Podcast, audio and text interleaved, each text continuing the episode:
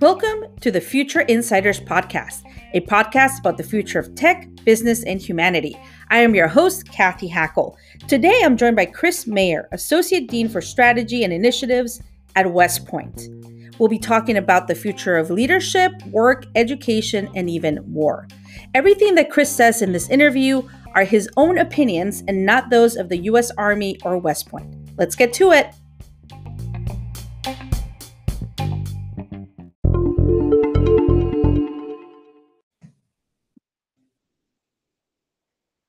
All right. So my guest today is Chris Meyer. Did I pronounce that correctly? Yep, Mayer. Yep. My, Mayer, Meyer, Mayer. I never know. I never know. It's, um, different. Yeah, people say it differently.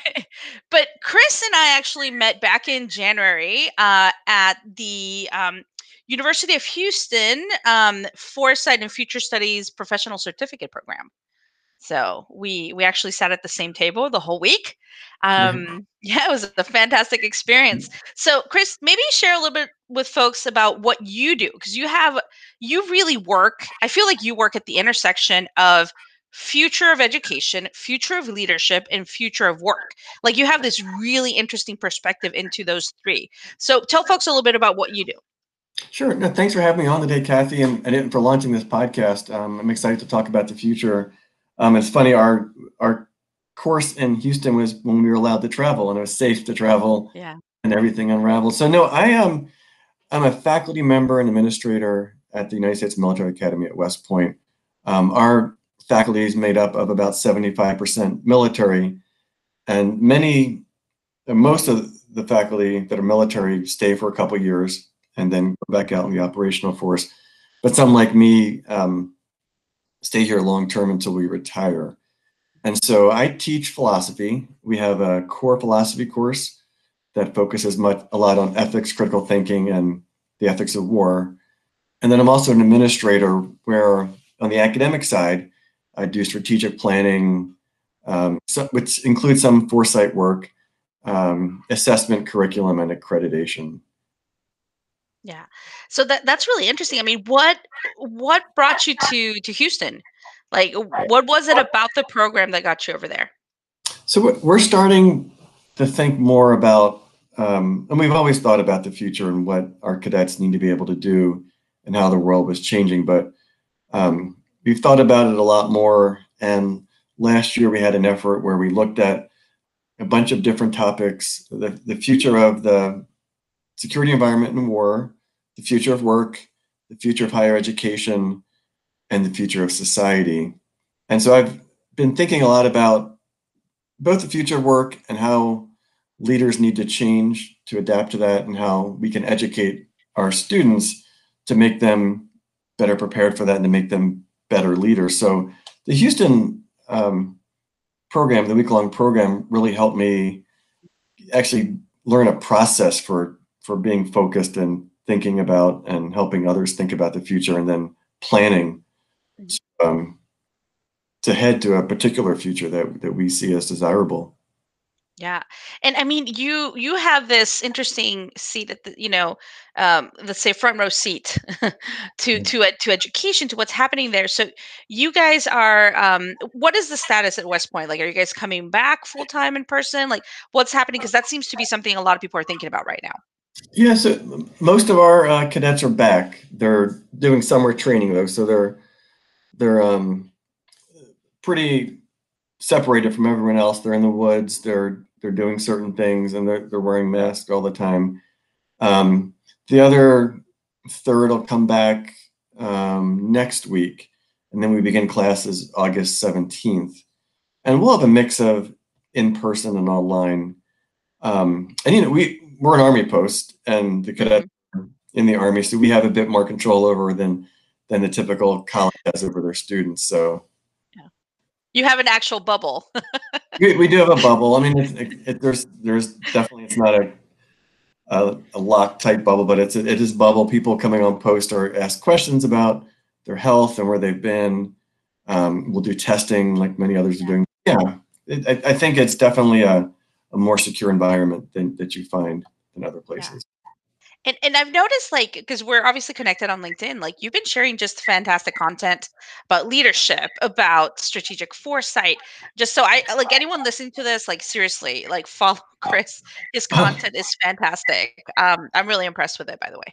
So um, let's talk a little bit about yeah, let's talk a little bit about the ethics of war.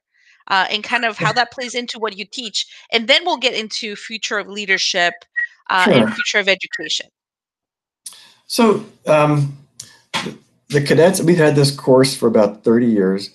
Cadets start out in the core philosophy course learning about um, basic ethical theories Mhm. and also how to think critically. And then they apply it to war and they learn about um, how to fight ethically in war, So, you know, things like um, shooting prisoners, shooting non-combatants, and who's a legitimate target and who's not. Then also the reasons um, countries go to war. Mhm.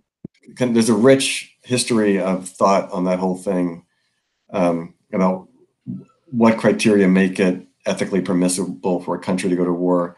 And then also, there's been a in recent years, there's been a lot of discussion about post-war what should happen ethically, and um, and so you know we feel that that's necessary for their profession, um, since they're going to be army officers and they're going to be doing something that most others don't, and so they they get this good grounding in ethics and the ethics of war um, in their sophomore year. Yeah, and that's really interesting because obviously with with a lot of technology coming into into the future of war and the concept of, you know, what is the future of gonna war gonna look like? Is it unmanned vehicles? Is it, you know, there's this whole other, let's say, dimension to it. So I think it's what you're doing is incredibly valuable and um, you Yeah, know, and we've and we've real quick we've talked about drones, we've talked about cyber war, talked about autonomous weapons and and the ethics of all those. So yeah, there's a those those new topics are so rich with uh, ethical dilemmas. And you obviously are teaching cadets, so they tend to be on the younger side. Uh, not everyone, right? But they tend to be on the younger side. What is their perspective like when they're taking your class? What is their perspective? I mean, they probably grew up as gamers uh, or enjoy gaming. What is their perspective? They um they actually I think initially they're skeptical. Most students in high school don't or even middle school don't take a philosophy course. So they're kind of wondering what this is all about and they're a bit skeptical, I have to admit.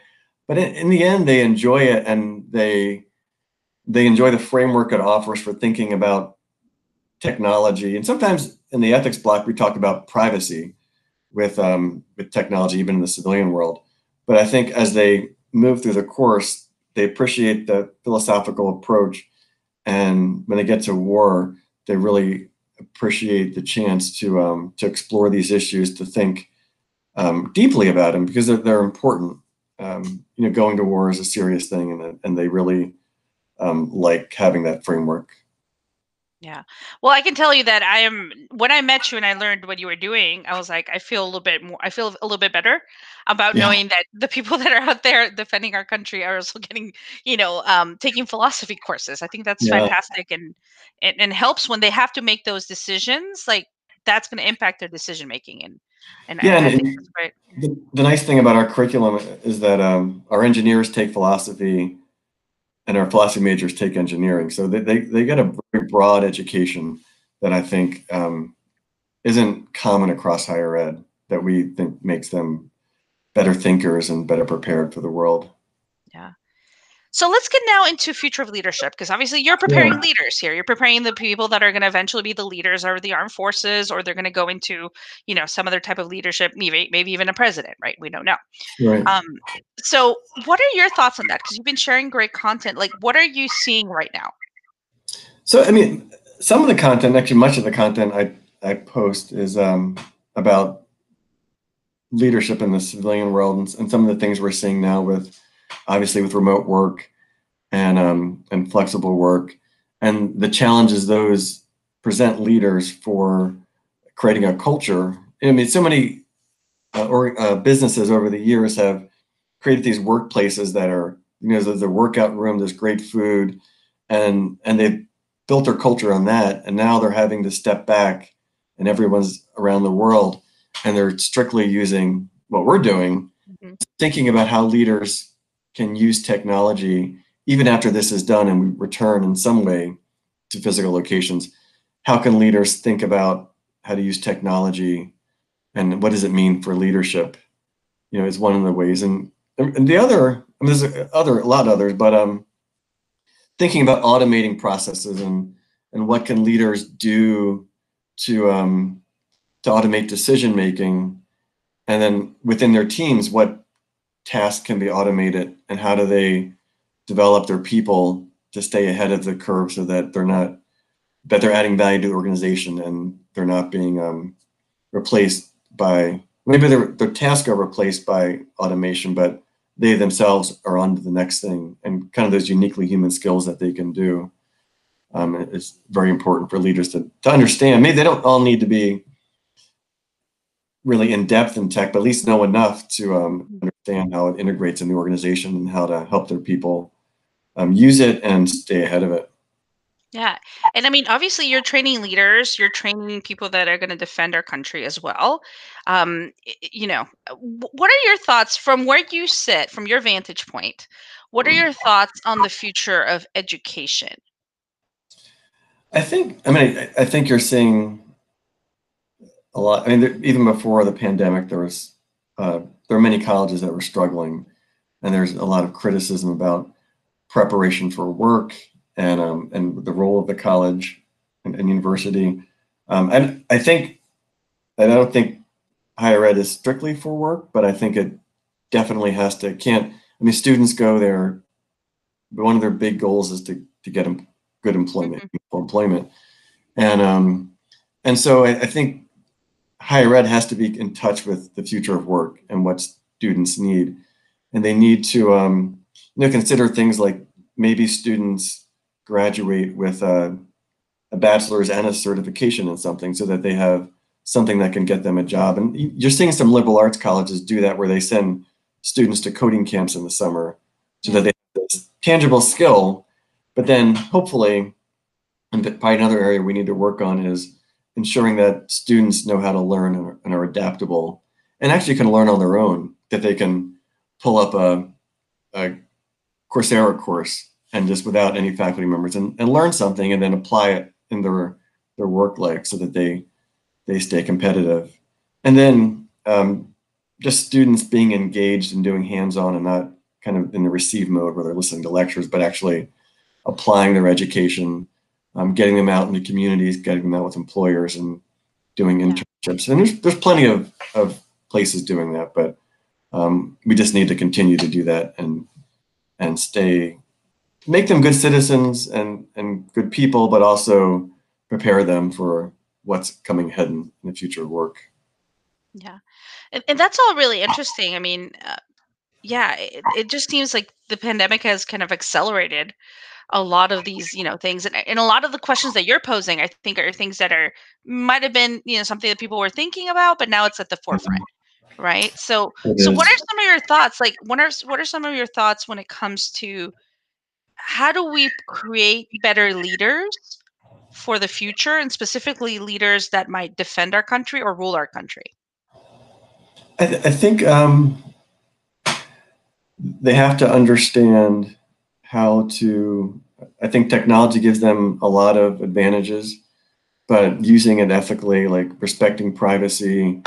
Um, you know, as we return, some of us return to offices. Um, what do we learn during this time that leaders can use to further connect their teams and even bringing on others that maybe are part-time to the team or you know bringing in skills yeah. um, and i think just thinking about um, you know how to how to bring all this together but a, a, big part that we can't neglect as we think about technology are the human skills of being a being you know empathy, communication, um, critical thinking, understanding different cultures, those sorts of things can't be replaced by simply leaders that understand how to use technology. So um, finding a way to achieve that balance um, is going to be very important. Yeah. And what are you excited about? Obviously, you know, I'm big into tech and that's kind of my world, but yeah. like what are you seeing out there? It doesn't have to be tech related, but what are you seeing out yeah, there that you're excited about related to the future?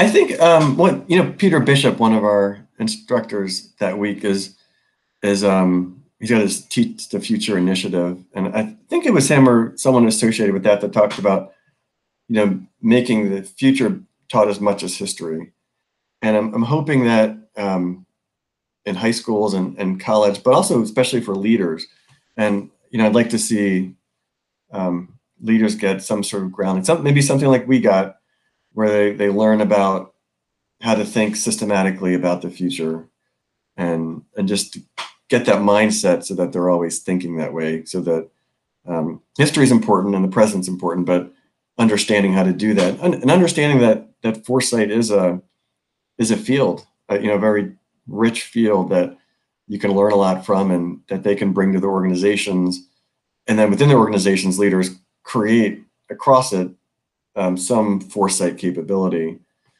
Um, I, I, think I'm, I'm excited that maybe this time is is leading to that that people will do more of that.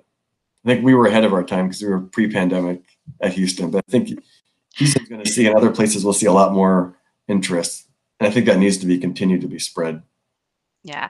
I was having a conversation with a fellow classmate of ours, um, and he was saying the golden age of futurists is coming again. And yeah. I'm like, yeah, I, I, feel like it is. I feel like something's happening, something's brewing. And, you know, being a futurist, um, you know, especially a trained futurist, I think is right. something really important because you get to use the frameworks and you get to really study what does futuring look like? What are the you know scenario planning into 5 10 20 30 years into future? Um, that's that so that's really interesting. Um, you know obviously with everything that you're doing what are you seeing when it comes to future of education um, you know do you do you worry for example my question really is do you worry that your job will get, get automated one day? Like can can a robot uh, train the cadets right? Can it would, would a robot be able to train the cadets for example?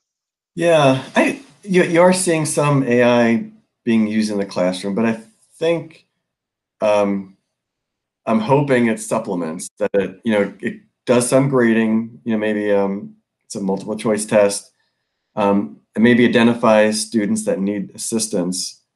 Um, but I think, I mean, I think that the faculty member student interaction is is much more than learning. It's it's development that a machine can't do.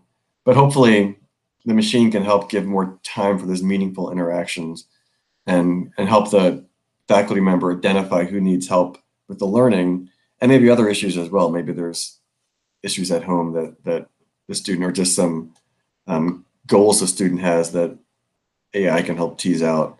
So yeah, so I think you are seeing that, and I think we'll see more of it. But um, ideally, it won't strict, won't be pushing out, but it'll be supplementing and helping, making more time for those meaningful interactions. Awesome. And I want to clarify something because I just caught myself. I said rule mm. the people that will rule us. I, I should say yeah, yeah. govern us. Um, right. The people that will govern us. So I need to like catch myself there. I was like, whoa, whoa, yeah. whoa, what just happened?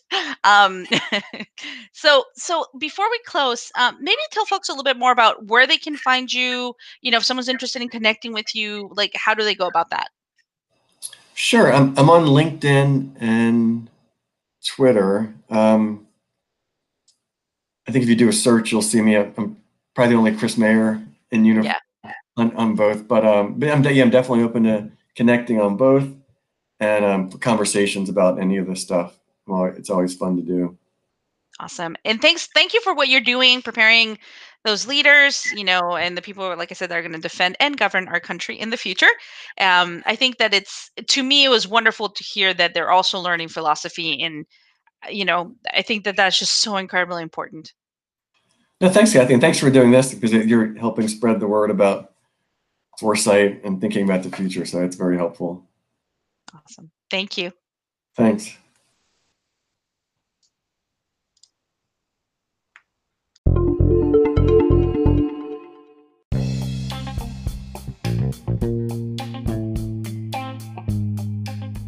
Thank you for listening to this episode of the Future Insiders podcast. Please don't forget to subscribe, and I'll see you in our next episode.